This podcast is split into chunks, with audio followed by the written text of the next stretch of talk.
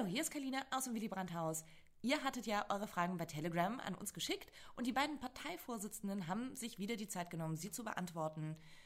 Hier kommt Teil 2. Ja, hallo, hier ist der Roland aus dem Ortsverein Krammel-Fippach. Ich wollte gerne wissen, wie ihr in Zukunft sicherstellen könnt, dass die ostdeutschen Landesverbände angemessen vertreten werden. Ja, wir haben, äh, glaube ich, äh, schon ein Zeichen gesetzt. Das äh, erste und wichtigste, finde ich, ist, dass Clara Gallwitz äh, nicht nur als unsere Wettbewerberin, sondern wirklich auch als eine starke Vertreterin ähm, der ostdeutschen Länder äh, stellvertretende Parteivorsitzende ist. Wir haben aber auch im Parteivorstand, glaube ich, eine gute Repräsentanz der ostdeutschen Länder äh, und am Ende ist es ja auch nicht bloß eine Frage, woher jemand kommt, sondern auch mit welchem Hintergrund und mit welchen Zielsetzungen wir an die Arbeit herangehen. Äh, Saskia und ich haben äh, in, in einer ganzen Reihe von Bezügen eben auch Beziehungen zu den ostdeutschen Ländern. Ich persönlich zum Beispiel zu Sachsen, weil meine Lebensgefährtin daherkommt und ich sehr viel ähm, in Sachsen auch bin, äh, aber eben auch was gerade das Thema Wirtschaftsstruktur angeht. Da hatte Nordrhein-Westfalen äh, und die äh, Region im Strukturwandel im Osten Deutschlands immer viele Gemeinsamkeiten, viele Probleme gemeinsam, aber auch viele Chancen und an denen arbeiten wir gemeinsam. Ich glaube, da ist schon viel, was in diesem Parteivorstand vorhanden ist. Guten Morgen, mein Name ist Felina Krohn. Ich komme aus dem Ortsverein Ahrensburg und Schleswig-Holstein und von den Jusos Schleswig-Holstein. Meine Frage ist, was ihr dafür tun wollt, dass nicht mehr so viele Pflegeauszubildende nach dem Examen nicht mehr in ihrem Beruf arbeiten. Dankeschön. Liebe Feline, das macht mir große Sorgen, dass so viele Menschen ähm, äh, den Beruf aufgeben, weil die Belastungen zu groß sind. Und ich glaube einfach, das ist so ein bisschen, dass sich die Katze in den Schwanz beißt. Die einen ähm, äh, könnten mehr arbeiten oder könnten äh, überhaupt im Beruf bleiben, wenn die Bedingungen besser wären. Aber wenn die gehen, dann werden die Bedingungen immer schlechter.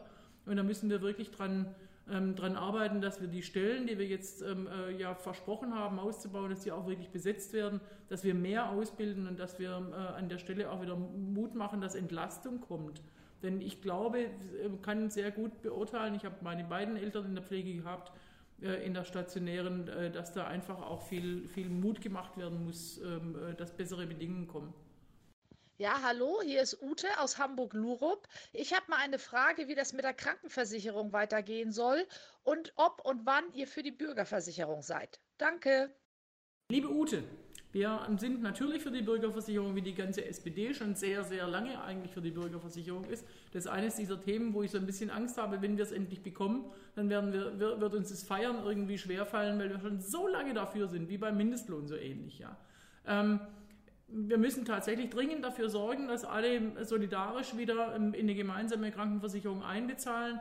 Ähm, aber ich kann ja jetzt wenig Hoffnungen machen, dass wir davon jetzt die Union überzeugt bekommen. Das heißt, lass uns gemeinsam dafür streiten, dass die SPD stärker wird und dass wir mit der Bürgerversicherung beispielsweise mehr, mehr Zustimmung erhalten können bei den Wählerinnen und Wählern und dann können wir es auch machen. Ja moin, hier ist der Sascha.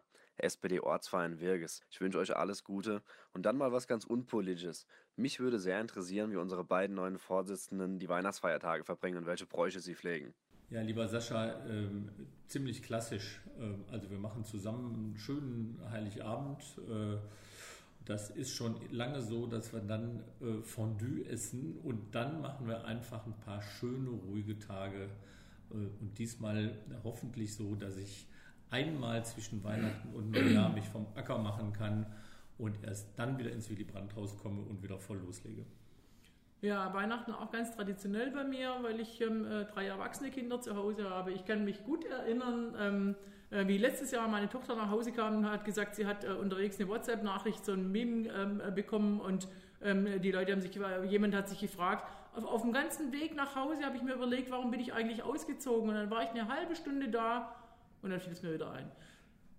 Familie, ähm, Zusammenführung an Weihnachten, das ist auch so eine Tradition, dass man dann so gegen zehn laufen alle in ihre Kneipen auseinander, dann erholt man sich ein bisschen voneinander. Das ist Heiligabend. Nein, Spaß. Wir essen schön zusammen und dann macht jeder vielleicht ein bisschen noch was für sich auch. Wir haben vielleicht einen Baum, mal gucken, diskutieren wir jedes Jahr wieder, der wird dann am 24. gekauft. Immer dasselbe. Äh, und am 26. sind wir dann mit der großen Familie zusammen. Das ist auch eine Tradition. Also bei uns läuft es auch wie bei allen anderen.